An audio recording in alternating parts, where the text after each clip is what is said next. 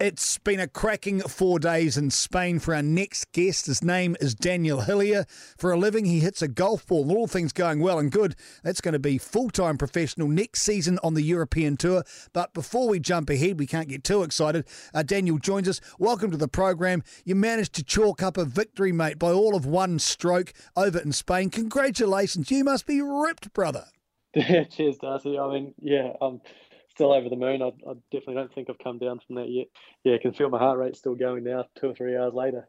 um, but yeah, I mean, absolutely over the moon, and yeah, definitely wasn't easy. The old Marcus, who came second, he he put up a good fight the whole day. He had seven under, I think, and you know kept the pressure on me the whole day, and yeah, just just really stoked to get over the line.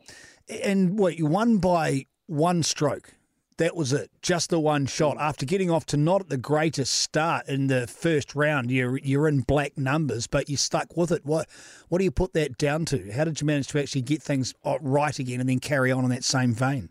Yeah, yeah. I mean, it's a tough one to put put my finger on it, uh, really, because you know, I was as you say, I was I was two over through 17 holes in my first round, and wasn't really in a great place. I was, you know, sort of thinking about home a little too much. Yeah, wasn't playing great, and then I just hit three really good shots on the last hole, par five, 18, and managed to make an eagle there to sort of bring me back in it. And I don't know if that was just the, you know, the fire that I needed to, to pick myself up and, and keep it rolling. But yeah, managed to managed to finish that round off well. And um, I actually, you know, had to play my second round that same day just because we had to come back. Um, get round one finished, and so it was nice to sort of be able to carry on from that eagle on the last. And yeah, managed to play pretty well in that round two and probably had the round of my life in round three. So, yeah, it, it, all just fell into place nicely. Yeah, the 62, that's extraordinary. That's when all the talk was actually you might do well in this tournament, but then to carry that on and hit a 65, what were your thought processes going through the uh, the 18 holes during that time? And, and, and how much help was um, Siobhan uh, at that period?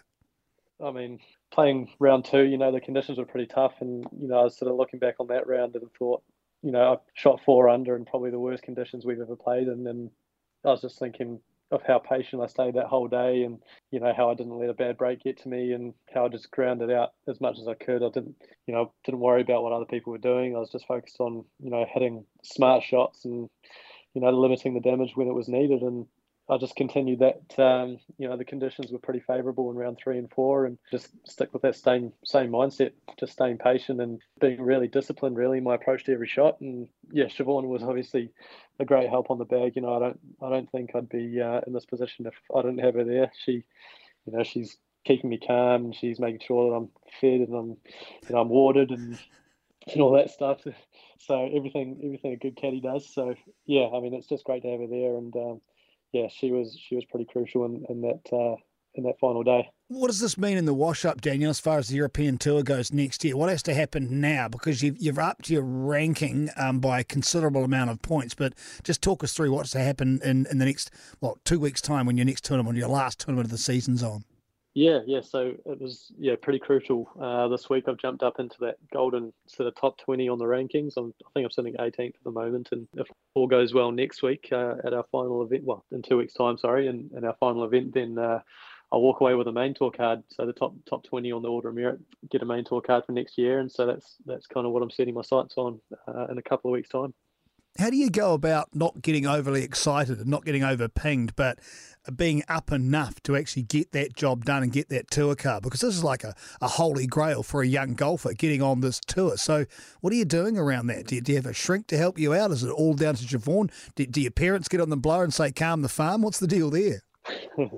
yeah, I mean, probably a combination of all those things, to be honest. It's just a matter of taking, you know, especially after a, a long week like this, just taking a couple days to so clear the mind and to take a little bit of a break and and then from there we'll we'll be back on the horse. I'll probably go to the golf course a couple of times just to make sure that I'm still in touch, but you know nothing too strenuous because it has been a long season and I've been over here since the end of April, and so yeah, can definitely burn burn yourself out pretty easily towards uh, towards the back end of the season. But yeah, I feel like I've managed it pretty well this year, and yeah, just got one more week and and then I'm home. So yeah, I mean it's pretty easy to be excited for it when when you know it's you know it's your last tournament and you just need to make the most of it. So yeah, it's going to be pretty exciting. And of course, that's the cherry on the cake, isn't it? You've actually got an MIQ spot, so you can get home and spend Christmas with the family. It just doesn't get much better, really, does it, Daniel?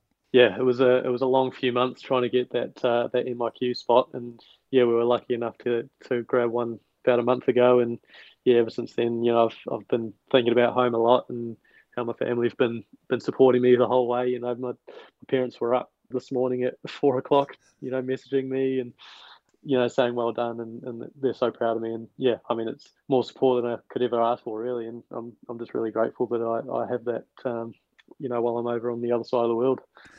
I remember when Jason Pine started talking about you and talking to you when you're on the way up. It's great to follow that path. Congratulations, Daniel uh, Hillier, the winner of the Costa Brava Challenge. You've done well, mate. We're all proud of you. Good work. Thanks, Darcy. Appreciate it, mate.